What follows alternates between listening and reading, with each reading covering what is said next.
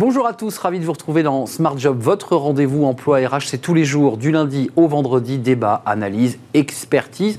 Et vous êtes évidemment les, bienvenus. Au programme aujourd'hui, dans Bien dans son job, on parle de téléperformance. Tout le monde connaît cette entreprise, une entreprise à forte croissance qui repense eh bien, son organisation et la formation de ses salariés. On va en parler dans quelques instants avec le, CEO de, l'entreprise. Le livre de Smart Job, euh, la stratégie du poulpe.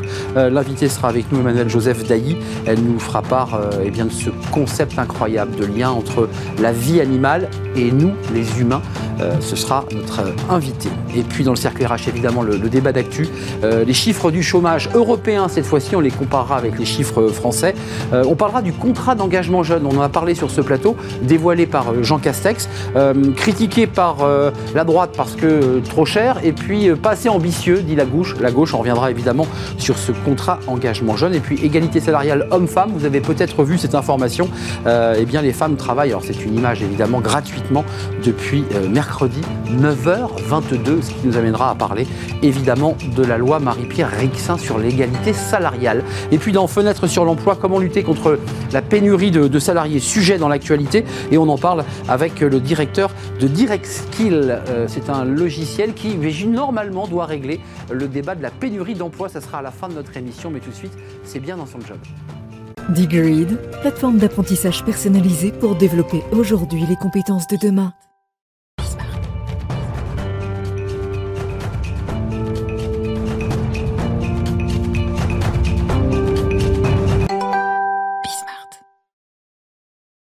Bien dans son job, euh, bien dans son accompagnement quand on est dans une entreprise comme Téléperformance euh, pour euh, eh bien, évoluer vers le, télétravail notamment. On va en parler avec David Gillot. Bonjour David.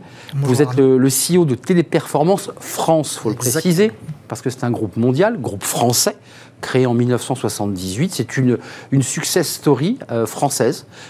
3300 euh, collaborateurs en France. Euh, et on va parler avec vous, alors évidemment de la fenêtre française, parce que évidemment cette entreprise est, mondiale, à la fois de ce que vous avez traversé dans le Covid, mais ça on l'a beaucoup entendu, et surtout comment vous avez muté, comment vous vous êtes adapté. vous vous êtes mis au télétravail de force, comme toutes les entreprises, sauf que vous, vous dites, ben, on reviendra plus en arrière.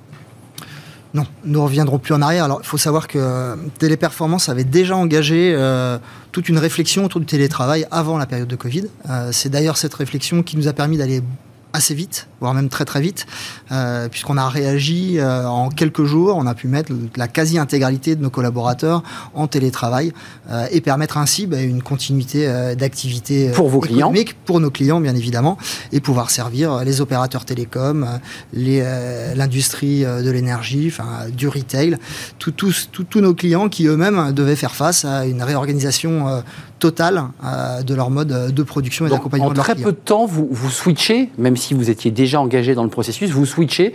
Il faut installer euh, bah, les micros, les ordinateurs, il faut créer, je dirais, les, les, flux Internet euh, qui vont bien. C'était un, un travail de dingue. C'était un travail de dingue. Alors, chez Téléperformance particulièrement, notre, notre savoir-faire, c'est de gérer les crises. Euh, et ça, on, a, on a eu à, gérer pour nous-mêmes euh, cette crise de, de, on va dire, de, de, mise à, comment, pour préserver la santé de nos collaborateurs, de, mettre tout le monde en télétravail. Donc c'est quelque chose qu'on s'est adapté à, nous-mêmes avec euh, les mêmes modes de fonctionnement et avec la, même réactivité et le même succès. Là, donc la rentrée de septembre, on nous parle d'une reprise économique. J'ai vu que vous aviez cartonné Téléperformance Monde, plus 20%. Euh, les objectifs étaient 18. La France se porte très bien. Vous avez fait une bonne année. Peut-être aussi parce que vous avez été agile à l'évidence. Euh, je pense que euh, c'est d'ailleurs ce que reconnaissent nos clients, c'est que finalement, on a eu cette capacité à pouvoir bouger extrêmement vite, voire plus vite même qu'il était possible chez eux de le faire en interne. Et ils ont pu, de ce fait, trouver un partenaire qui les a accompagnés dans ces moments complexe. Agilité, répondre aux besoins des clients, mais c'est aussi euh, accompagner les collaborateurs qui, pour certains, étaient sur des sites. Euh, je crois que vous avez 13 sites en France, c'est ça euh, Et leur dire, alors on est sur la base du volontariat, comment ça se passe Comment ça marche ça Alors, deux phases en fait. effectivement, d'abord, tout le monde travaillait sur site, historiquement.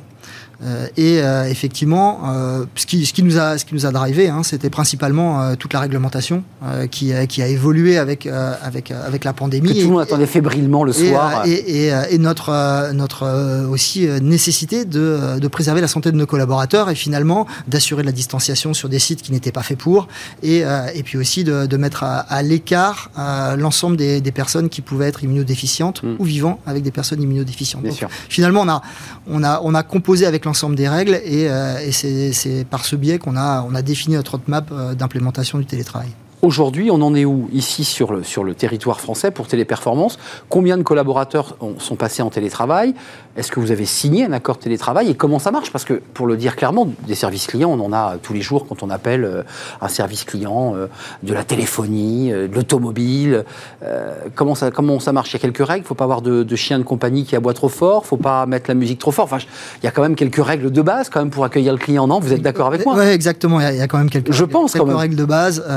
Euh, il y a aussi euh, la, bande passante euh, pour bah, être d'avoir une, communication de, qualité, effectivement, de ne pas avoir de, bruit parasite, de disposer d'un local qui permet, en tout cas d'un lieu qui permet de, qui permet de travailler sereinement sans, sans avoir aussi mal au dos.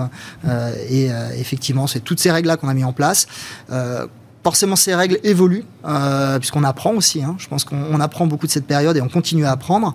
Ce, qui, fait qu'aujourd'hui, dans les négociations qu'on a avec nos partenaires sociaux, nous ne sommes pas parvenus à un accord, puisque aujourd'hui, nous sommes toujours en train de redéfinir ce que va être le système cible euh, de... Télétravail, même si chez nous, en fait, on est en train de plutôt de revoir notre, euh, notre mode de fonctionnement et, d'implémenter un dispositif organisationnel qu'on appelle le Tipeee Cloud Campus, euh, qui est, euh, qui est un, socle technique, mais aussi de recrutement, d'onboarding, de pilotage et, d'interaction entre les personnes de l'entreprise, qui est un socle qui est mouvant, puisque puisqu'on continue, comme j'ai dit, à apprendre chaque jour des choses qu'on fait bien, des choses qu'on fait un peu moins bien, et donc on, on, le fait évoluer. Mais David Gillot, est-ce qu'il n'y a pas un, effet marque employeur On a beaucoup d'invités de, dirigeants d'entreprises sur ce plateau qui nous disent aujourd'hui, de toute façon, il faut mettre dans nos offres, euh, si on veut euh, attirer des talents ou attirer tout simplement des salariés, parce qu'il y a une pénurie, il faut qu'il y ait quand même dans, l'offre le, mot télétravail. Est-ce que c'est une, une réflexion que vous menez en termes de marque employeur pour attirer des collaborateurs? Alors, comme je l'ai dit, c'était déjà une conviction chez Téléperformance avant le. Donc c'était déjà inclus dans les. dire, euh, il va falloir qu'on propose à, nos collaborateurs euh, la possibilité de travailler de chez eux. Donc aujourd'hui, on, a eu l'occasion de le mettre en, en, en pratique. On mesure assez, on va dire, de manière assez régulière le pouls des collaborateurs et finalement leur volonté. Est-ce qu'ils souhaitent revenir sur site? Est-ce qu'ils souhaitent être totalement mmh. télétravail? Est-ce qu'ils souhaitent un, mix des deux? C'est des choses qu'on mesure à peu près tous les tous les deux trois mois. On voit que c'est, il y a quand même aujourd'hui une fraction assez nette euh, de nos collaborateurs qui ne souhaitent pas revenir au, euh, au comment, au mode euh, d'organisation initiale et rester en télétravail. Mais alors attendez, il faut être précis, en full remote, comme on l'utilise souvent en jargon, c'est-à-dire en, en, 100% télétravail, ou est-ce qu'ils vous disent, nous on voudrait un mix, c'est-à-dire 2 et 3, 3 et 2 Les deux. Les deux. Tout à fait, les deux. Alors effectivement, avec, avec l'ensemble du, du, socle de fonctionnement de, de Tipeee Cloud Campus, avec les règles de sécurité, avec, avec tout, un, tout un ensemble de règles qui garantissent aussi au client final la qualité, la qualité de, de, ce qui est délivré. Mais oui, c'est effectivement, on va dire, 40% des gens qui veulent rester en full remote. Euh, on a à peu près 30% euh, des personnes qui veulent un mix des deux et retrouver un peu de vie sociale, un peu de lien social qu'on peut avoir sur le lieu de travail. Et puis on a, on, a la, fraction restante qui, elle, est très attachée à venir, à venir sur, sur, sur le lieu euh, usuel de travail comme c'était le cas avant la, pandémie. Alors j'ai vu que Great Place to Work, vous avez labellisé, ça c'est la première chose, vous faites partie des 25 entreprises où il fait bon vivre, et puis j'ai vu que Fortunes, le, magazine, vous avez aussi classé Téléperformance, alors je pense que là c'est le... C'est le groupe. C'est le groupe, mmh. évidemment, mais la France en fait partie. Tout à fait. Euh, concernant les, territoires, euh, j'allais dire ruraux, euh, vous, êtes confronté, vous aussi, à la pénurie d'emploi. Est-ce qu'aujourd'hui, vous dites, comme beaucoup d'entreprises, bah, on peine à recruter, on n'y arrive pas? nous peinons, nous peinons à recruter. Vous aussi À recruter, bien évidemment. Euh, je pense qu'aujourd'hui, il, y a, il y a une pénurie, euh, en tout cas, de, de, de, candidats sur euh, l'ensemble de nos territoires. Comme vous l'avez dit tout à l'heure, nous sommes, nous sommes présents sur 13 sites. Donc, nous voyons bien que finalement, c'est de manière assez diffuse, mais en tout cas, on a, même si on a des bassins sur lesquels c'est plus tendu que d'autres, c'est quand même une tendance de fond qu'on doit adresser. Et effectivement, ce que vous disiez tout à l'heure est fort vrai. Le, la marque employeur, ou en tout cas la promesse que l'employeur et que Téléperformance peut faire à un candidat de dire ben, aujourd'hui, viens apprendre le métier sur site. En revanche, ben, tu pourras travailler de chez toi ultérieurement euh, en respectant un certain nombre de règles, c'est quelque chose qui doit nous aider euh, et qui est assez en rupture aussi avec ce qui se fait sur le marché.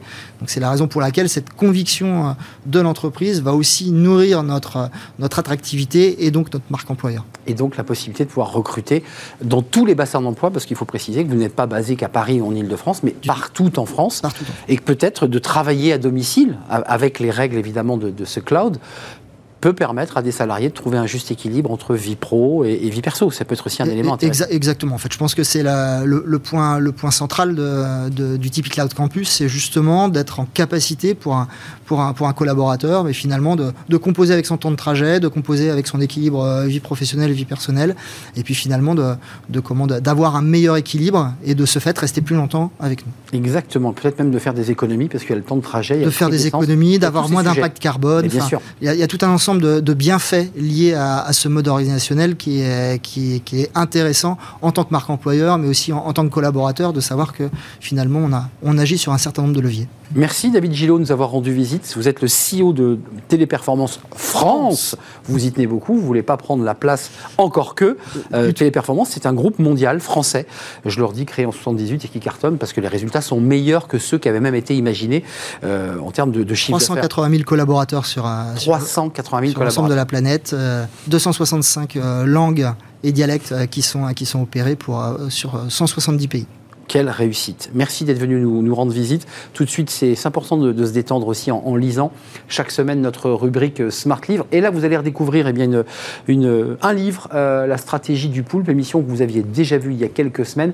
Euh, son auteur eh bien, va tout nous expliquer. C'est ce lien entre les animaux et les humains. Elle a observé les, animaux, leur manière de fonctionner. Peut-être qu'il y a des choses à, à apprendre euh, chez ces animaux. Regardez ces Smart Livres.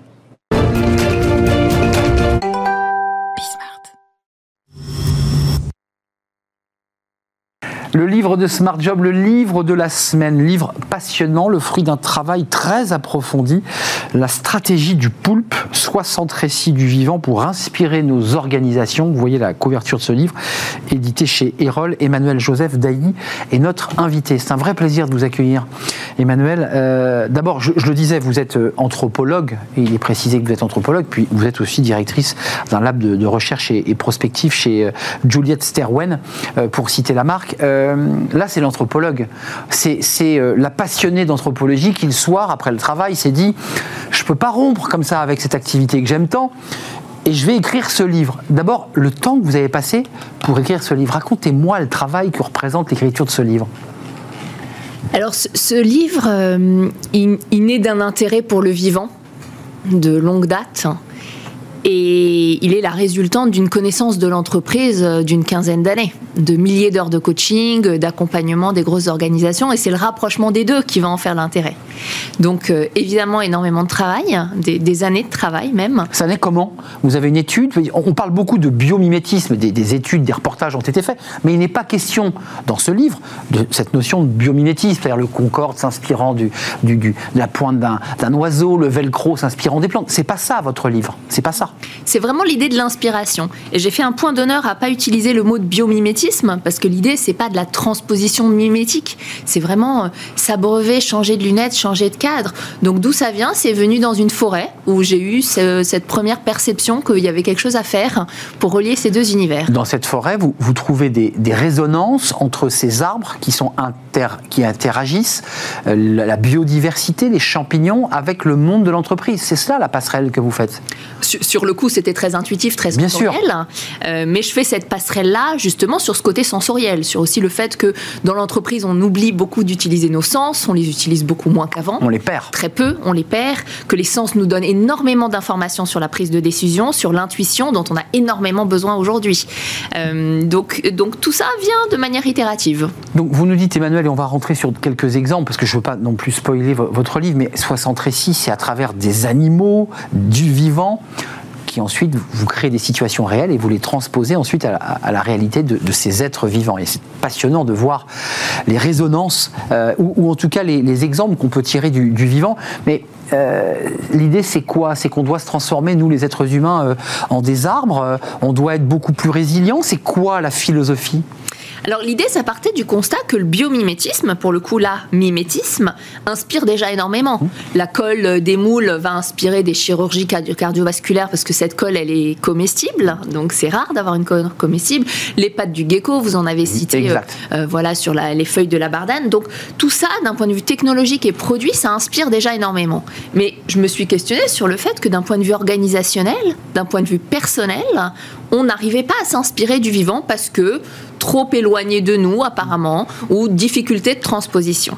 Et pourtant, quand on réfléchit, quand on creuse, quand on cherche, on voit qu'il y a des centaines d'exemples qui pourraient nous mener à réfléchir et à agir différemment. Alors avant de vous parler du, rat et du regret, parce qu'il y, a des sentiments qui nous traversent et, que vous transposez ensuite à des animaux, en l'occurrence le rat, dont les hommes font une phobie, dites-vous, euh, la stratégie du poulpe, c'est quoi la stratégie du poulpe? A une stratégie le poulpe? Alors, l'idée du poulpe, c'est que c'est un animal fascinant. Hein. Il a gagné l'Oscar à Hollywood, mais aussi les paris de football. Mais au-delà de ça, euh, il, a euh, ce côté très rusé, très malin, extrêmement précis, adaptable. Il se régénère. On peut lui couper un tentacule, il va repousser. Hmm. Il peut être bipède. Il peut sortir de l'eau sur deux de ses tentacules. Il a un aspect très décentralisé parce qu'il a trois cœurs et puis un cerveau unique, mais aussi des, des, millions de capteurs dans ses tentacules. Donc, on a longtemps parlé de neuf cerveau euh, pour, euh, pour euh, le poulpe. et c'est cette idée que par son agilité, par sa capacité à, la fois à lâcher prise, à être astucieux, à pouvoir se transformer en pierre, en un autre animal, à pouvoir aussi observer de son œuf. C'est-à-dire que c'est un des seuls animaux qui devient orphelin à la naissance parce que sa mère meurt une fois que les œufs vont éclore et lui observe de la cellule des parois de son œuf pour euh, capter les informations bah Parce que la nature déjà est à l'intérieur. À l'intérieur de l'œuf, avant même de naître. Vous allez me dire, un bébé, on a, on a découvert aussi que le bébé dans le ventre de sa mère captait énormément d'informations avant même qu'il respire. Vous êtes d'accord? Bien sûr. Il y a un lien assez fort entre le, le, bébé dans le ventre de sa mère et l'œuf et, et, le poulpe. Bien, on capte dès le départ in utero énormément de perceptions d'émotions, mais le poulpe, la nature est faite de telle manière que comme il va être orphelin, il n'a pas cette transmission intergénérationnelle, donc il va observer pour apprendre. Quelques mots sur le rat, et puis ensuite j'aimerais comprendre en quoi ce livre, quand on l'aura lu, parce que c'est un travail euh, extrêmement documenté, riche, euh, en quoi ce livre peut aider un dirigeant d'entreprise ou quelqu'un qui est dans l'entreprise à, peut-être regarder autrement sa façon de travailler. Mais le, rat, vous évoquez, euh, euh, là je suis tombé sur le, baleineau, mais, j'étais sur le, rat, capitaliser sur l'émotion négative, la notion de regret. Vous, situez notre problème lorsque nous sommes traversés par le regret, on s'est trompé, on a pris le mauvais chemin, et vous dites le rat, bah lui, bah lui fait pas pareil. L'idée de l'être humain, c'est que déjà on différencie ce qu'on va appeler les émotions négatives et les émotions mm. positives, alors que finalement l'émotion elle se contrôle pas. J'ai écrit un livre précédemment sur les neurosciences, donc euh, elle arrive à notre cerveau en 3 dixièmes de seconde très rapidement. On peut rien y faire hein. et on perçoit certaines émotions comme négatives, alors qu'en fait l'émotion ne vient que nous apporter un message. Et les émotions dites négatives, on a beaucoup de mal en entreprise à capitaliser dessus. Mm. On parle peu des regrets à ses collègues, parfois on en parle à un collègue, mais pas à tout le monde. Donc on n'a pas de transmission collective des choses pour lesquelles on aurait fait un choix différent. Et le rat, il a ça de fabuleux, c'est que quand il fait une erreur, il y repense, voire il la transmet. Donc il y a une transmission. S'il mange par exemple une nourriture désagréable, euh, il ne va jamais deux fois faire la même erreur. Hmm. Et il va même capitaliser avec ses congénères. C'est-à-dire qu'en fait, on transmet l'idée qu'il ne faut pas aller à cet endroit, qu'il ne faut pas boire cette eau. Euh, donc y a, on transmet ce que l'homme ne fait pas. L'homme est muré. En, quoi Emmanuel Joseph Dailly, ce, livre, à la fois il est essentiel pour vous, il représente deux ans de travail, euh, mais en quoi il est, il est, utile pour nous, les êtres humains, ceux qui euh, euh, déforestons, polluons la mer, dégradons la planète C'est un livre sur le vivant, sur la nature. Regardons, regardez et observez, c'est ça que vous nous dites aussi. Regardons, observons, changeons de paradigme, mettons d'autres lunettes, regardons des modèles qui depuis euh, des milliards d'années fonctionnent, des modèles avec une temporalité différente aussi, hein, hmm. euh, qui ont su perdurer à travers la planète parce que l'évolution darwinienne est sans appel, c'est-à-dire que euh, ce qui n'évolue pas va disparaître. Aujourd'hui, 99% des espèces ont disparu de la surface de la Terre. C'est vrai. et c'est l'idée aussi de repenser d'autres modèles, d'autres modèles de performance, d'autres modèles de réussite, et de voir ce qui fonctionne dans le vivant et ce qu'on pourrait euh, euh, non pas copier, mais, euh, mais penser différemment en lien avec la nature dont on fait partie. Un, mot qui a été très utilisé et qui est toujours d'ailleurs beaucoup utilisé pour les hommes, la résilience. C'est un mot aussi qui est très fort dans le vivant. je pense aux arbres, par exemple, lorsqu'un incendie les dévaste, on découvre en fait qu'ils sont pas morts. Il y a des mécanismes. Calcinés mais pas morts oui, il y a des mécanismes de résilience absolument formidables tout au long du vivant, avec des principes qui, pour le coup, pourraient être euh, euh, copiés euh, par le monde des organisations, notamment sur la modularité, cette idée des portes coupe-feu pour que tout le monde ne brûle pas en même temps ou que des virus n'infectent pas un système entier de la même façon, des idées de diversité. Hein. Le vivant a cette approche de la diversité qui lui permet d'être toujours présent pour faire face au choc. Et, et ça, ça fait partie des inspirations que le monde de l'entreprise pourrait reprendre euh, Parmi dans, le panthéon de vos récits, puisque ce sont des animaux que l'on découvre à travers des situations de vie humaine, le poulpe, vous l'avez placé en titre parce que la description que vous en avez fait me fait plus regarder un poulpe de la même manière, pour être très honnête. C'est l'animal le plus incroyable que vous avez rencontré dans vos récits ou il y en a d'autres? Il y en a d'autres absolument formidables. Chaque animal a, a une place juste dans l'écosystème. Il y a des animaux qu'on appelle des espèces clés pour l'écosystème qui sont moins fascinants ou moins médiatisés que le poulpe, mais celui-là a un côté très séduisant et séducteur aussi. Le poulpe un animal qui, séduit aussi et qui cherche à charmer euh, les autres espèces. Ah, écoutez, le poulpe cherche à séduire. J'ai envie de rester sur ce mot de la fin. Je, vais m'y pencher sur ce poulpe. Quand je regarderai un poulpe, je ne le regarderai plus de la même manière. Merci d'être venu sur notre plateau euh, pour ce livre euh, riche qui est, le prolongement de, vos travaux d'anthropologue. vous êtes d'accord avec ça? Absolument. Hein, il y avait cette volonté de prolonger et de continuer finalement à chercher, parce que c'est un livre de chercheuse aussi. Et on ne cesse jamais d'être anthropologue ou d'être chercheur ou chercheuse. Merci c'est un vrai plaisir de vous accueillir sur le plateau, Emmanuel Joseph Dailly. La stratégie du poulpe, édition Erol. 60 récits du vivant pour inspirer nos organisations, collaboration, innovation et le fameux mot résilience. Voilà, et tout de suite, c'est le cercle RH et le débat d'actualité que, vous attendez. Euh, chiffres du chômage européen, ils sont tombés. On pourra les comparer avec les chiffres français. Le contrat d'engagement jeune, euh, dévoilé par euh, Jean Castex, pour aider eh bien, ces, jeunes sans formation et sans emploi. Puis on parlera de l'égalité salariale homme, femme, femme, homme.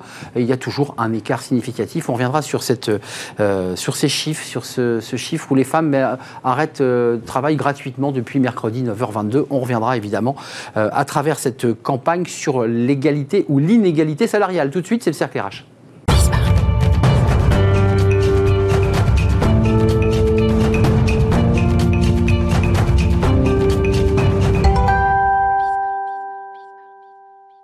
Le cercle RH est notre débat d'actu avec plusieurs sujets aujourd'hui. Alors vous allez me dire, de semaine en semaine, on parle toujours du même sujet. Non, on va parler du chômage, mais sur le plan européen, parce que le chômage a fortement baissé sur le plan européen, et on comparera d'ailleurs les chiffres français avec d'autres pays euh, bah, qui se portent mieux que nous, il faut le reconnaître, les Allemands, les Pays-Bas. Euh, je mets de côté l'Espagne qui a encore un, taux de chômage très très élevé. On va parler aussi de ce contrat d'engagement jeune. On en a parlé cette semaine sur le plateau avec Thibaut Guilluy. Alors c'est vrai que c'est un contrat d'engagement qui est assez critiqué, parce que la gauche trouve que ça va pas assez loin, et la droite trouve que ça coûte trop cher. Euh, est-ce que c'est une bonne idée? Est-ce que c'est vraiment le, bon chemin pour, euh, réduire euh, ou permettre l'insertion On va en parler. Puis il y a cette campagne, alors qui est un peu de la gîte propre, mais qui dit quelque chose. Depuis mercredi à 9h22, les femmes dit cette campagne travaillent gratuitement. Alors évidemment, c'est tiré d'une association qui a fait des calculs savants. Tout ça pour parler de l'inégalité salariale entre les femmes et les hommes. Et on en parle avec mes, invités. Olivia Copin, bonjour. Ravi de vous accueillir. Vous êtes fondatrice de Just Business, Just Business, vous avez déjà repris deux fois, enseignante au CELSA. Merci d'être là. À vos côtés, Jean-Claude Beaujour, euh, avocat international en, droit des affaires, vice-président de, de France Amérique. Merci d'être là. Et puis François Vigne est avec nous, associé chez Sycomore Corporate Finance et membre des entrepreneurs et dirigeants chrétiens. Je vous vois sourire parce que vous dites, ça y est, il le dit bien. Merci C'est quand même une très belle étape euh, de, de franchie. Euh, chiffre du chômage, regardez, ils sont tombés il y a, il y a deux jours. euh, le chômage baisse en Europe, tant dans les pays qui ont l'euro que, que au sein de l'Union en général. Regardez ce, ce chiffre, 7 7,4, ça c'est le taux de chômage de la zone euro en septembre 2021. Taux de chômage en France, 7,7. Et quand on affine un tout petit peu, euh, bah, et qu'on fait la liste des pays, bah, c'est vrai que ça baisse pas partout pareil. Euh, si bon élève que ça, la France, parce que c'est vrai qu'on a, on a fait Cocorico la semaine dernière, on s'est dit le chômage baisse, on est sorti de la crise. Il faut mesurer. Il faut, il faut d'abord se réjouir. Enfin, c'est une bonne nouvelle pour tout le monde que le chômage baisse en France. Donc je pense qu'on ne peut que s'en réjouir. Après, il reste du chemin à faire parce qu'on reste parmi les mauvais élèves de la classe par rapport aux meilleurs élèves. Vous parlez d'Allemagne, vous par- on peut parler de 3,4%. des, des Pays-Bas, et, et ils, sont de, je dirais, depuis longtemps. On peut parler aussi de l'Irlande qui était à 6,2, il y a le Danemark qui est également en dessous de 4%. Donc il y a beaucoup de pays qui sont meilleurs que nous alors qu'ils n'ont pas d'avantage a priori structurel, au départ, en tout cas meilleurs que, que nous. Donc on a encore du chemin à faire, et il faut par ailleurs mettre en avant le fait enfin, ou en tout cas mettre en lumière le fait qu'on a dépensé quand même beaucoup d'argent, parce que ça, c'est les résultats avec énormément d'argent qui a été mis dans la machine, euh, avec beaucoup d'aides que nous avons contractées. Donc, c'est- globalement de l'argent qu'on a investi. Et si on, retourne si on retire ces soutiens, il est possible qu'il y ait un effet sur le, sur, sur le chômage et sur l'emploi. Les, Donc, les on- aides sont on va- arrêtées, hein, François Vigne. hein. On, a, on a retiré la prise en, en partie. Oui, mais En partie, non? On, on- on la retire, mais enfin, de, de Doucement. façon très très douce. Vous- Oui, je- je- je on, doit, on doit être content. Sur le plan européen, Oui, ça baisse. On doit, on doit systématiquement se réjouir quand les choses vont, vont mieux. Alors, est-ce à dire que c'est l'Eldorado Non. Pourquoi? Parce que derrière ce chômage, derrière ce chiffre, il y a une structure finalement de la, du, du chômage en France. C'est la, la distorsion entre l'offre et la demande. Euh, c'est euh, un certain nombre de sujets qui n'ont pas été résolus, formation professionnelle, rendre euh, un certain nombre de nos concitoyens aptes au travail. Bref, on voit bien qu'on pourrait nettement mieux faire si on parvenait à s'attaquer aux racines même du mal. Je pense vraiment aux 500 000 emplois qui ne sont pas pourvus en France, alors même que nous avons plusieurs millions de chômeurs. Euh, ça, c'est une vraie difficulté. On devrait se dire, mais tous les emplois devraient être pourvus. Euh, et si on gagnait 500 000 Logiquement, ouais, logiquement. Lo- logiquement, en termes, euh, j'ai envie de dire, en, en- en termes lambda, on se dit tout devrait être pourvu. Et pourquoi est-ce que le tout n'est pas pourvu? C'est bien parce que nous avons un vrai souci sur l'adéquation entre l'offre, la demande, la formation des, de, de Et- nos jeunes et de nos Et jeunes. peut-être une flexibilité ouais, du marché. Flexibilité. Alors, peut-être Ou que absence de flexibilité. vous êtes président de ce mouvement France-Amérique. Évidemment, on ne peut pas comparer le modèle américain, mais avait une souplesse entre les entrées et les sorties pour, euh, lorsqu'on quitte une entreprise, on retrouve un, emploi euh, facilement. Qu'est-ce que vous en pensez de ces chiffres du chômage? Je leur dis, hein, 3,4% de chômage chez l'Allemagne. Alors, on dit l'Allemagne va pas bien économiquement, c'est compliqué. Sauf que, bon, en tout cas, sur euh, son chômage, ça se passe plutôt bien. Les Pays-Bas sont très bien.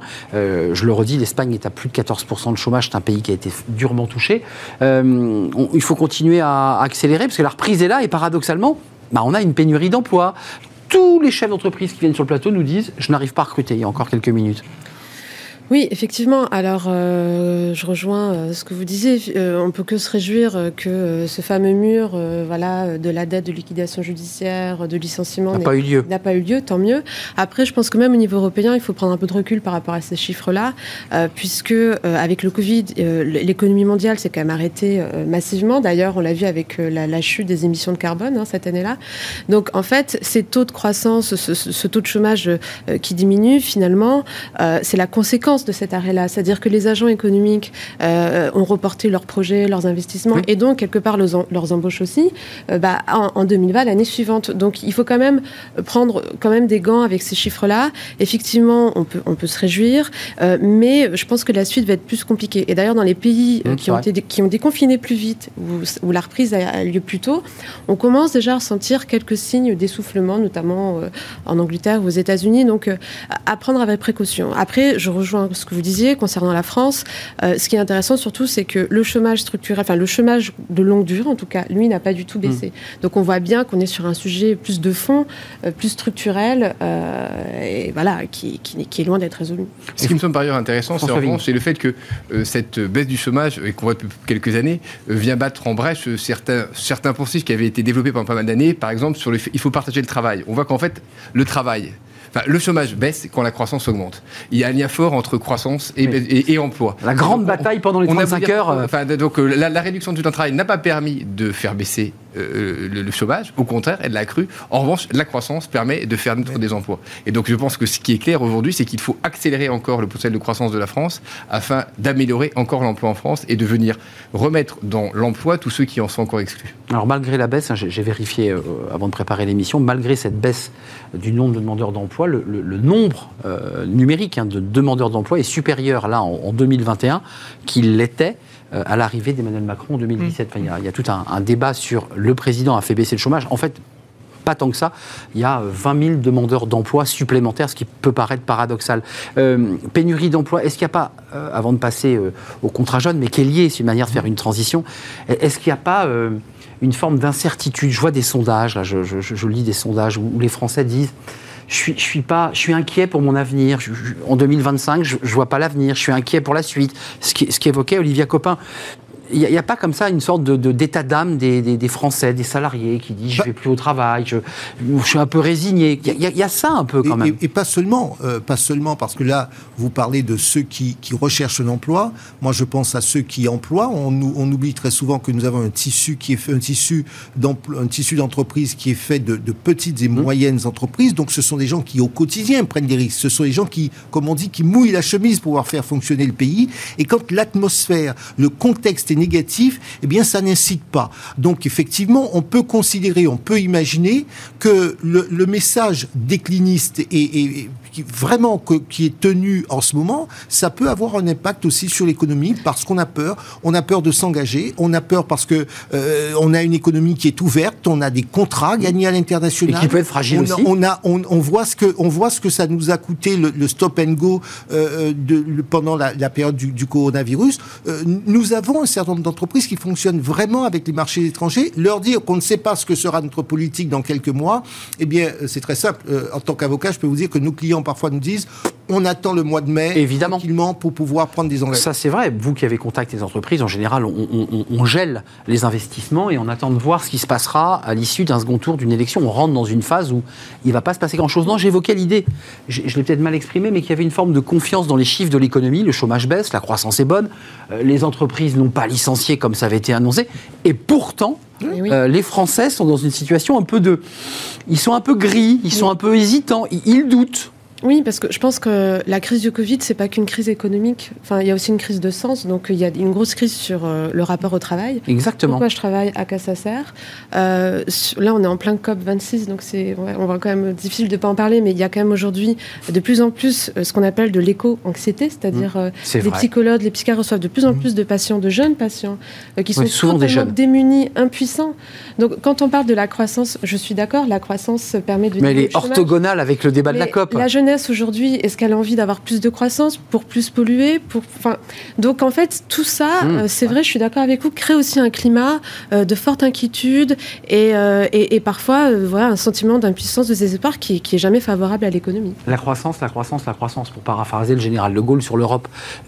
Olivia Copin, il n'y a pas que ça, parce qu'il y a une partie de cette jeune génération qui aspire peut-être à autre chose. Oui, mais encore, elle aspire aussi à avoir un travail, à pouvoir contribuer au monde. La croissance ne doit pas être polluante. Et je crois qu'aujourd'hui, on, fait, on met tout en œuvre pour développer de nouveaux modèles de croissance non polluants. Et objectivement, ce que veulent les jeunes, la, la qualité de totalité des jeunes, c'est avoir un emploi pour pouvoir euh, avoir une famille, pour pouvoir se développer et pour pouvoir vivre leur vie. C'est le cas de la majorité. Évidemment, on va trouver, euh, il y a plein de profils différents. Il y a quand même mais, plus, de jeunes qui rejettent le salariat. Donc ça, oui, non, oui mais, le salariat, c'est le statut de salarié. C'est quand même trouver un job dans, la plupart des cas. Et là encore, je pense qu'il faut éviter de flatter l'anxiété parce qu'il y a souvent quand même aussi un contexte anxiogène. Et, euh, et, évidemment, on a un monde qui bouge, qui bouge beaucoup aujourd'hui. Enfin, il y a des ruptures technologiques, des ruptures environnementales, des ruptures fondamentales. Mais il faut donner confiance aux gens. Tout ce qu'on a annoncé, tous les catastrophistes ont été démentis par les faits je dirais, de, depuis deux ans. C'est vrai. Heureusement, la catastrophe, les catastrophes ne se sont pas succédées.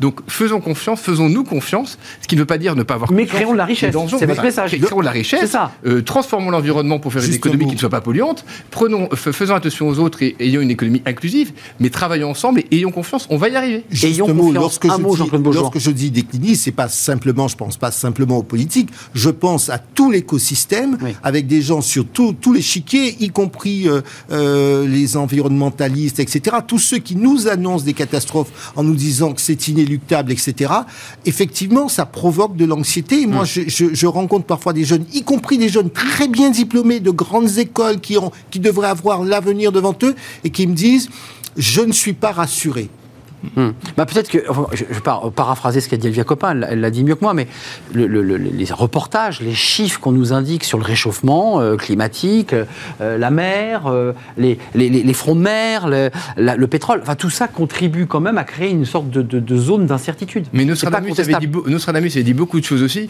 Non, ce que dire, c'est que à l'époque, la crise climatique, elle a déjà lieu. Ah, ouais, on est dedans. on est dedans. Il n'y avait, pas de chaîne euh, d'informations en continu ou à longueur de journée. Parce que Nostradamus, j'ai lu la première page. Mais il n'y avait, pas, avait pas de. Donc euh, je, me suis préservé de Nostradamus. Aujourd'hui, à longueur de journée, vous avez cela, eh bien ça finit par vous polluer. C'est véritablement anxiogène. Alors, mais je suis pas en train de me rajeunir, mais en 90, on pourrait se René Abraham à Sciences Po nous expliquer que si les hommes n'avaient pas inventé la cheminée, les hommes des cavernes seraient morts dans les cavernes. Si on n'avait pas inventé la voiture automobile, on serait tous morts sous les tonnes de, de, crottins qui auraient malheureusement rendu la Terre impropre à, à, vivre. Et donc, on a trouvé des solutions. Il n'y a pas de raison qu'on n'arrive pas à trouver de solutions aujourd'hui. D'équilibre entre le développement. un instinct de survie. L'homme a un instinct de survie. Je ne pense pas que l'espèce humaine euh, est comme on nous le dit pour, mourir s'autodétruit. C'est ça. Non. Mais je suis d'accord, mais en même temps, ce qui paraissait impossible avant, comme une pandémie, enfin, ça relevait des scénarios. Est une réalité. Non, on l'avait oublié. Olivia, Olivia, Olivia, on l'avait oublié. Olivia, nous avions. Qui paraissait impensable. Olivia, pardonnez-moi, nous avions oublié que ça existait, la grippe espagnole. On avait oublié parce qu'on est rentré dans un système du tout sécurité et euh, ça nous est du zéro risque même. En revanche, en revanche, moi j'en tire un enseignement, c'est que par exemple sur certaines politiques, nous ne pouvons plus faire des politiques strictement nationales, mais il faut imaginer les choses à l'échelle internationale et notamment nous devons avoir une politique de santé qui prenne avec une OMS qui fonctionne euh, hum. autrement, l'OMS alarmante, plus, plus, hein. plus efficace. Mais oui, mais justement plus efficace. Ça va pas nous aider ça dans le débat. Hein. L'OMS nous dit attention, le virus revient, méfiez-vous, ça, ça monte dans plusieurs pays européens et c'est vrai que ça va arriver en France. Mais, on va, il faut réformer. Et vous voyez, ça arrange pas notre débat. Oui, mais donc ça veut dire ah qu'il faut que nous, que nous réfléchissions à des mesures communes et que ce ne soit pas chacun dans son coin Alors, prenne ces mesures euh, individuelles. Il y a un lien assez fort entre cette pénurie d'emploi et cette volonté du gouvernement avec ce contrat d'engagement jeune. Vous avez vu, au début, j'avais titré contrat jeune. Euh, attention, contrat jeune, ça nous, ça nous renvoyait au XXe siècle. Euh, voilà, quasiment au XXe siècle. Ces contrats d'engagement jeune, c'est le Premier ministre qui l'a dévoilé il y a quelques jours. 500 euros, attention, c'est un contrat en échange d'un engagement jeune, 15 euh, à 20 heures de formation, un peu tous azimuts. Qu'est-ce que vous en pensez, François Vigne? Parce qu'il y a un débat sur les NIT, c'est ce mot qu'on utilise, alors sans formation, sans emploi, euh, sans revenu, euh, on les appelle aussi les décrocheurs, ceux qui sont hors zone. Euh, c'est une bonne initiative ou pas À six mois d'une présidentielle Et, on n'est pas fanat au départ, si on peut dire, de tout ce qui est allocation. Enfin, et on, préfère avoir des gens en position d'emploi, enfin employés, et que, que, des jeunes qui sont simplement indemnisés pour d'autres choses. Une fois qu'on a dit ça, on a ce problème de 1 million à peu près de, jeunes sans emploi et sans études, sans formation. Vous dites 1 million, il y a un débat sur le chiffre non, parce que sur le, montant, si on multiplie 500 euros fois 1 million, vous voyez. on a dit que, ce, que ce, dispositif allait plutôt concerner 300 000 jeunes, parce qu'après, il y a des degrés euh, d'éloignement d'emploi, il, y a des, il, y a, des durées. Donc, a, on, on en diagnostique à peu près 1 million, il y a 300 000 qui sont considérés par le dispositif. Tout ce qui pourrait être fait pour permettre aux jeunes de rentrer dans le marché du travail sera positif. Maintenant, je préférerais aujourd'hui qu'on fasse de la prévention, qu'on assure leur formation, pour éviter aux jeunes de, de, passer par ces contrats d'engagement. Donc la formation initiale, l'éducation nationale, l'adéquation des formations aux besoins d'économie. Donc on a plein de choses à faire. Une fois qu'on a dit ça, on a un besoin immédiat. Alors certes, ce contrat vient juste avant les élections. On peut penser qu'il est un tout petit peu électoral. Il n'empêche qu'il faut traiter ces jeunes. Il faut leur permettre, il faut leur de, donner le coup de ce qui, qui, va leur permettre, le, euh, je dirais, de rentrer sur le marché du travail et ce qui va leur permettre de, de rentrer sur le marché du travail ce dispositif a ses inconvénients, mais il faut que ces jeunes puissent rentrer le plus tôt possible dans le marché du travail. Bonne nouvelle, euh, ou, je dirais euh, un petit peu gadget, parce que la droite dit ça va coûter très cher et c'est pas efficace, et la gauche dit à l'envers, mais non, il faut aller beaucoup plus loin, il faut prendre en charge tous ces jeunes qui voulaient un RSA jeune. ça, fait écho évidemment à ce débat-là. Moi, ma pensée est la suivante. Nous parlons de qui? Nous parlons de jeunes qui sont en situation de détresse et donc tout ce qui peut les aider à remettre le pied dans, le système est favorable. Donc je ne vais pas dire c'est, c'est dramatique parce qu'on leur donne un peu d'argent. Pour autant. Un peu d'argent, c'est 500 euros. Hein. C'est, pour ça, c'est, pour ça que je dis un peu d'argent. Parce que ce peu d'argent, je parlais. Parce qu'il faut aller sur le terrain. On ne vit pas avec 500 euros, hein, il faut Exactement. quand même le préciser. Hein. Mais ce que me disent un certain nombre d'acteurs qui sont sur le terrain, me disent, vous savez, il y a des situations de, tel, de, de telle De pauvreté, sociale, de ouais. détresse sociale, que parfois un gamin n'a pas de quoi se payer un ticket de métro, etc. Donc ça, c'est une chose. Pour moi, ce qui est important dans cette histoire, c'est que si cet argent, euh, ce budget, je crois qu'on parle de 500 millions euh, d'euros, si ce budget permet... Hmm. Qui est faible hein, par rapport au nombre de jeunes. qui, hein. qui permet à cette, ces jeunes de rentrer durablement sur le marché de l'emploi. Je dis bravo, sauf que j'attends une chose. L'accompagnement. Oui. C'est pas juste on va prendre deux rendez-vous et puis on va satisfaire à deux rendez-vous. 15 à prochaine 20 heures de formation, c'est ce qui est, C'est- c'est le c'est- contrat. Il hein. faudra, Hebdomadaire. il faudra, Hebdomadaire. hein, il sûr. faudra surtout deux points.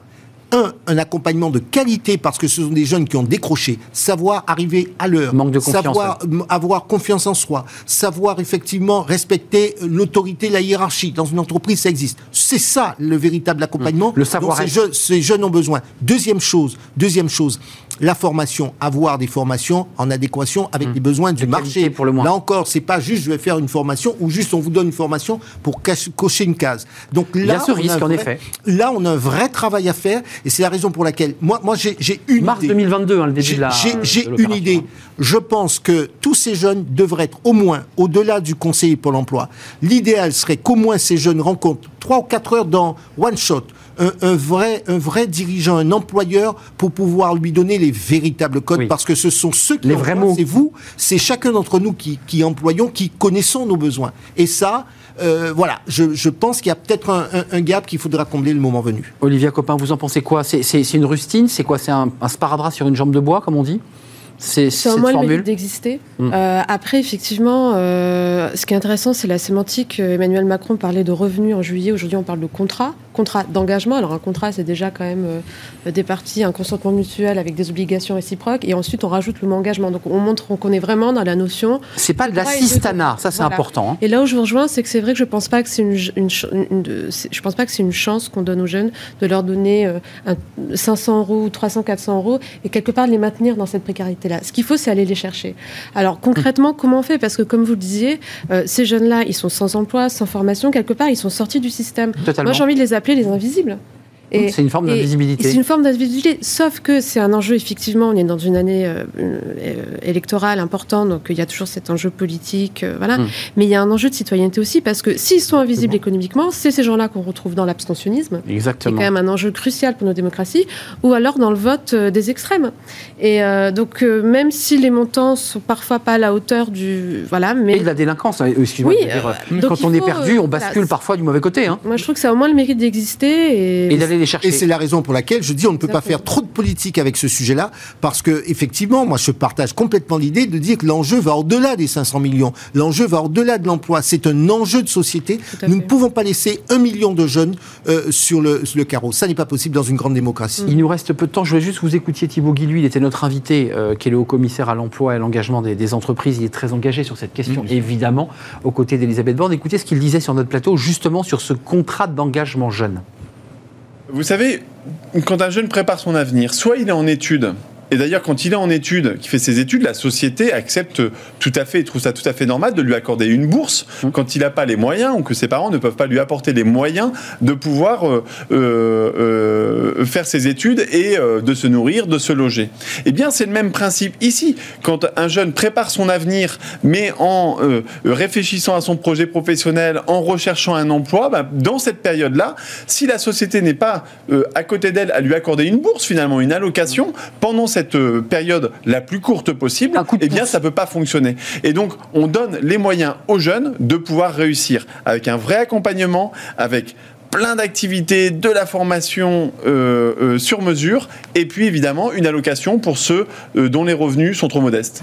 Juste un mot pour clore. La, la- la métaphore, enfin, l'image avec la bourse est intéressante parce qu'on donne des bourses aux étudiants pour étudier et il dit bah, aussi, pourquoi pas imaginer ce- ce- cette aide, ce coup de pouce. Ça, ça, ça se si la hein. formation est la même, parce que là encore, enfin, dans le cas des bourses, c'est qu'il c'est bien, il, il y a des études en face. Donc s'il y a l'accompagnement et la, et la formation en, en face, Ouais. c'est tout à fait Vos vigilances, c'est sur la qualité de la formation qu'on va donner. Qualité, Oui, vraiment accompagnement par rapport aux Ouais. besoins. Je vous dis, ce sont, ce sont des jeunes qui sont sortis du système. Il faut vraiment les aider à retrouver le système. Et par exemple, euh, euh, une amie qui est frontalière me disait, nous, on a besoin, par exemple, que nos jeunes, quel que soit leur métier, sachent parler allemand. Quand vous vivez à Strasbourg, eh bien, ça peut être un plus pour pouvoir intégrer un certain nombre d'emplois disponibles.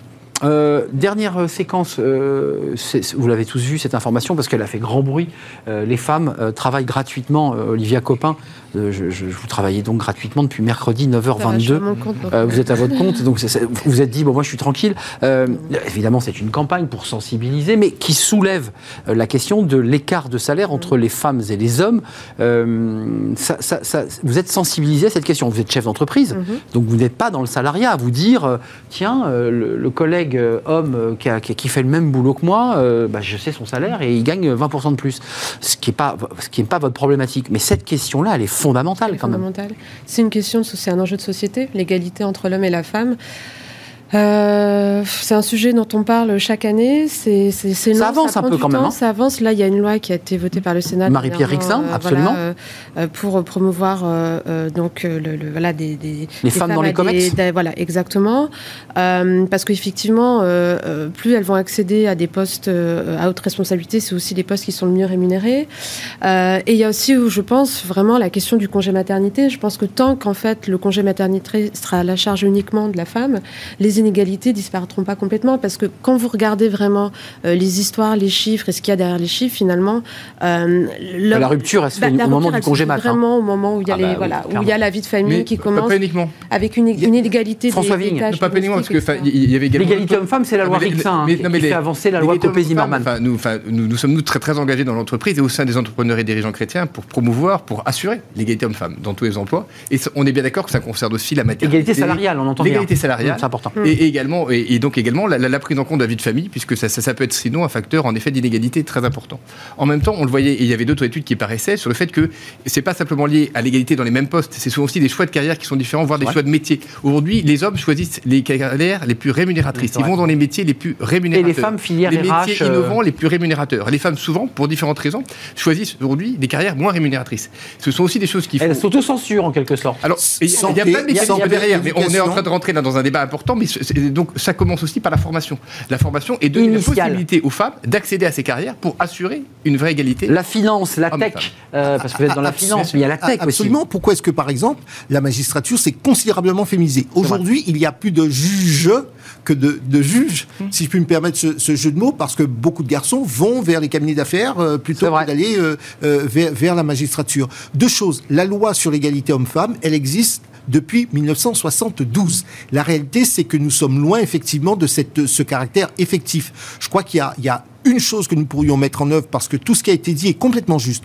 Je crois qu'il faut que nous ayons une culture Du de quota. l'égali- de Ah non. l'égalité. Que- non, parce que je pensais il au quota, vous voyez, c'est- je jette le mot comme non, ça. Non, non, non. Parce que c'est des quotas qu'on met en place, hein. Oui, mais je pense Ah oui. qu'il faut, il faut que nous ayons une culture de l'égalité. Depuis le plus jeune âge, il faut, ça s'apprend à l'école. Parce qu'effectivement, je suis complètement d'accord, les choix de carrière se font en fonction, euh, euh, les filles vont avoir des, des activités qui sont moins rémunératrices, des carrières qui sont moins des rémunératrices, des, des secteurs qui sont moins rémunératrices. Quand on travaille dans la santé, on gagne moins que quand on travaille dans la- euh, la- la- les nouvelles technologies. Et ce ne sont pas des finance. postes à responsabilité, je Maintenant, il y a d'autres choses qui se cachent. C'est que culturellement aussi, il faut que les femmes, les filles, apprennent à parler argent comme les hommes. Très souvent, on le voit, nous, dans, dans nos cabinets ou des cadres, au moment des négociations sorte de pudeur, salariales, de il y a une pudeur à parler argent. Et c'est vrai qu'il y a, il y a- c'est vraiment culturel, c'est là où il faut. Les hommes se surévaluent, Ben, j'ai vu dans une étude. Absolument. Ils s'augmentent plus Absolument. à, à- poste égal, une femme c'est plus- est plus modeste. Absolument. Donc il y a évidemment la question de la, de la maternité, il y a l'organisation de la société,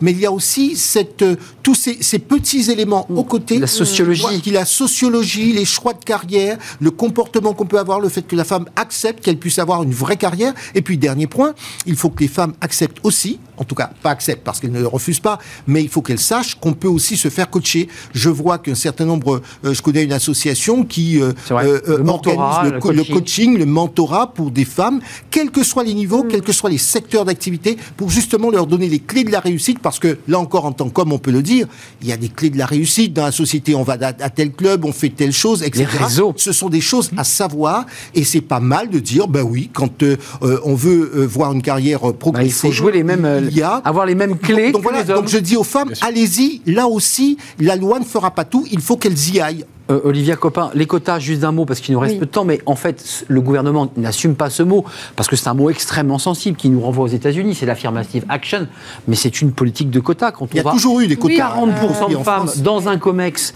euh, à partir de 2028, euh, les entreprises auront du temps on met en place des quotas. Oui, parce que le quota, il faut l'assumer. Euh, finalement, c'est un accélérateur, ça permet de faire gagner du temps, euh, changer des mentalités. Euh, c'est ça. Changer une culture, ça prend beaucoup plus de temps. Effectivement, je rejoins mes camarades. on entraîne beaucoup plus, on, élève beaucoup plus les hommes dans la culture du, pour être des leaders, être dans le leadership. La les performance. femmes, c'est plus le care, voilà, plus de. Donc, je pense qu'il y a vraiment un gros travail à faire auprès des jeunes générations. Effectivement, désacraliser le, sujet de l'argent, c'est ce que disait Christine Lagarde en 40 ans de carrière. Elle a vu plein plein d'hommes, voilà, lui demander des augmentations, euh, pas une seule femme. Donc je pense qu'il y a un vrai sujet là-dessus. C'est vrai.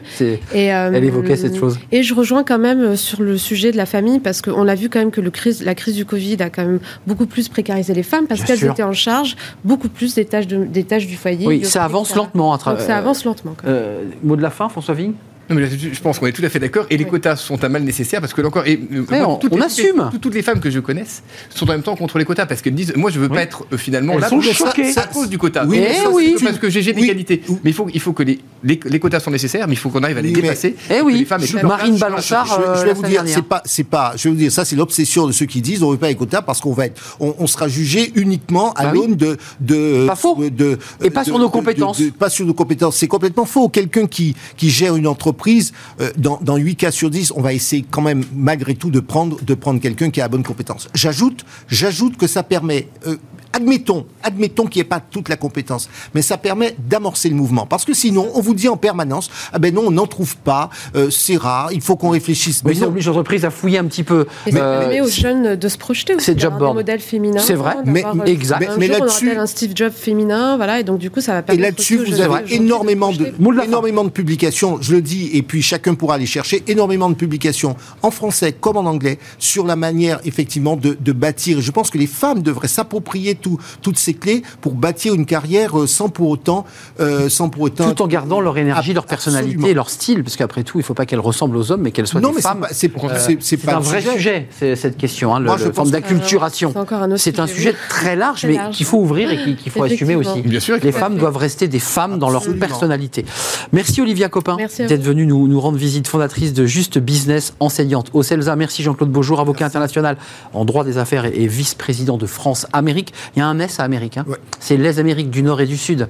C'est ça, hein, vous êtes sur les deux, quasiment les deux continents. Euh, quelle ambition. Ah euh, moi, je m'occupe euh, des États-Unis. Des États-Unis, c'est ça. C'est très vaste. Qui est déjà un grand territoire. C'est gigantesque. François Vigne, merci d'être venu associé chez Sycomore Corporate. Finance et membre des entrepreneurs et dirigeants chrétiens. C'est un vrai plaisir de vous accueillir. On termine avec Fenêtre sur l'emploi. Et devinez quoi? On parle de pénurie de salariés. Bah oui, une entreprise essaie de résoudre ce problème. on le reçoit.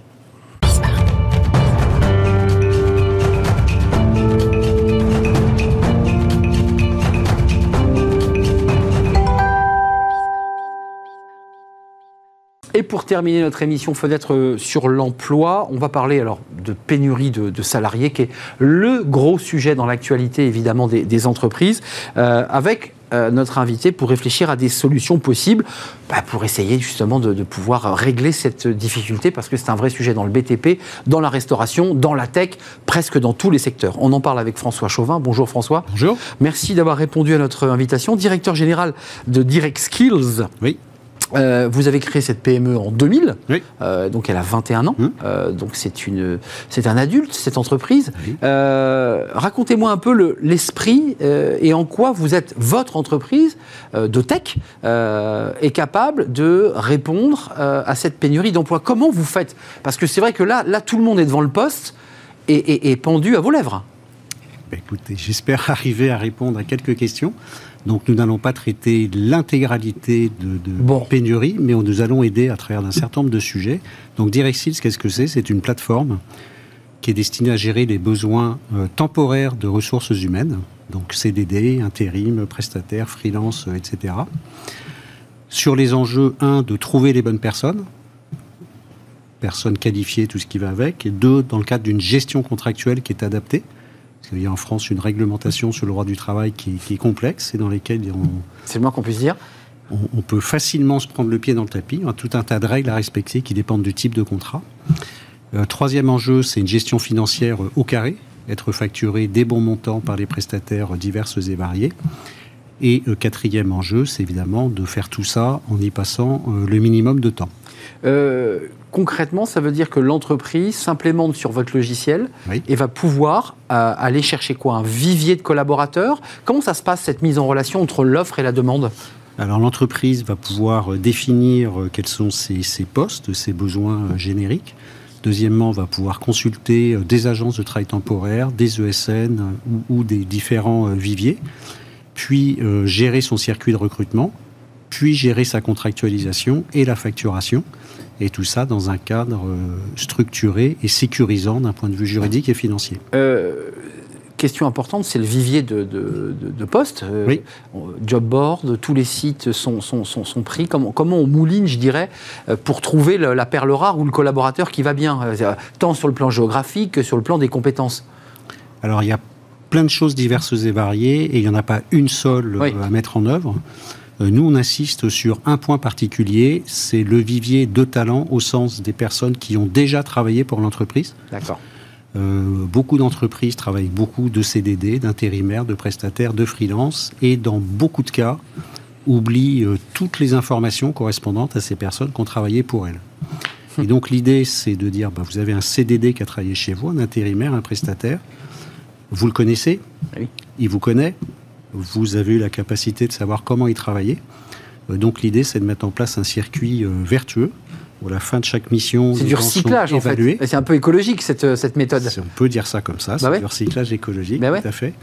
Et consistant à dire bah, finalement au fur et à mesure d'enrichir ce vivier avec les gens qui passent par chez vous et, et face à un besoin qui est souvent urgent, bah, l'idée, il est dans le vivier, donc on va le trouver plus facilement. Deuxièmement, il n'y a pas à faire tout un circuit de recrutement et de qualification. Mais oui. Troisièmement, puisqu'on connaît la personne, on va prendre beaucoup moins de risques en matière de, sécurité, de formation. Elle connaît l'entreprise, hein, donc elle, connaît les règles qui ont été fixées par l'entreprise et elle a les peintures de guerre euh, de, la boîte, comme on dit, pour parler cash. Vous avez fait une étude euh, avec OpinionWay, il ressort des chiffres évidemment qui correspondent à, à ce qu'on entend dans l'actualité. 60% souffrent des entreprises, évidemment, de difficultés de, recrutement. 56% des entreprises ont actuellement des difficultés euh, pour recruter euh, et, d'ailleurs prévoient ces difficultés dans les mois à venir. C'est-à-dire que ce n'est pas un sujet qui va s'arrêter demain. Et il y en a 75% euh, qui expliquent que c'est le manque de profils qualifiés. Ce que vous nous dites en plateau, là, ce qui est très intéressant, c'est que au-delà de faire se rencontrer une offre et une demande, c'est que vous,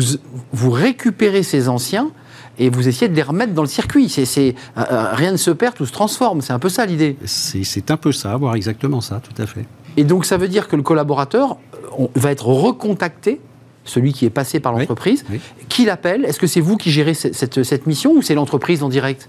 Bah, L'entreprise va faire. Donc nous, on est une plateforme logicielle, donc on ne pas les services, mais on va donner les moyens à l'entreprise de faciliter cette recherche euh, Donc, cette mise en compte. votre plateforme, qui, je, leur, dis, hein, euh, Direct Skills, c'est de la tech, hein. c'est aller chercher aussi euh, la, fiche de ce monsieur, de son téléphone, pour accompagner l'entreprise, on est bien d'accord C'est tout à fait ça, et également et toute son historique et les compétences qu'on a pu voir. Et tout ceci est beaucoup plus riche que les, tous les job boards qui sont très très bien, hein, les, les, ATS, et qui fonctionnent sur des algorithmes oui. qui sont pas. Donc typiquement, c'est pas parce que un, maçon a 15 fois maçon sur son CV qu'il va être meilleur maçon euh, qu'un qu'une seule fois. C'est vrai. Et en plus, est-ce qu'il va être vraiment adapté à tel job en particulier qui a à faire C'est encore moins sûr.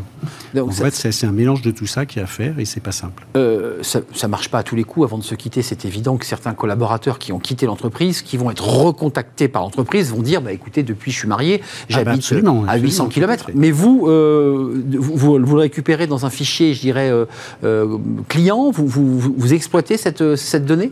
On exploite, c'est-à-dire chaque client gère ses données à lui, et nous, on lui fournit les outils pour les gérer correctement, oui. Donc effectivement, c'est une solution, une des solutions, un des outils pour lutter contre cette pénurie. On, dit qu'il y aurait 500 000, 600 000, je ne sais pas si vous avez un chiffre, vous qui, travaillez dans le secteur, il y a combien d'emplois euh, à ah, pourvoir? On parle de 7 ou 800 000 euh, emplois non pourvus, après ça dépend des chiffres et des sources, mais c'est beaucoup. Donc c'est assez évolutif, 700 à 800 000 emplois. Merci euh, François Chauvin d'être venu nous rendre visite, directeur général de Direct Skills, qui est une PME créé en, 2000 qui répond, euh, en tout cas, qui répond à, vos besoins, vous qui êtes chef d'entreprise et qui galérez pour pour, pour recruter. Voilà, c'est la, la fin de notre émission.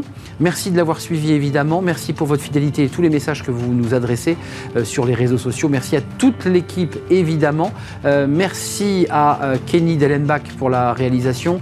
merci à Amanda pour le son et merci à Fanny Griesmer et Margot Ruot qui m'accompagnent dans cette belle aventure qui est Smart Job. Je serai là demain, évidemment. D'ici là, portez-vous bien, puis restez fidèles à tous nos programmes. Bye bye.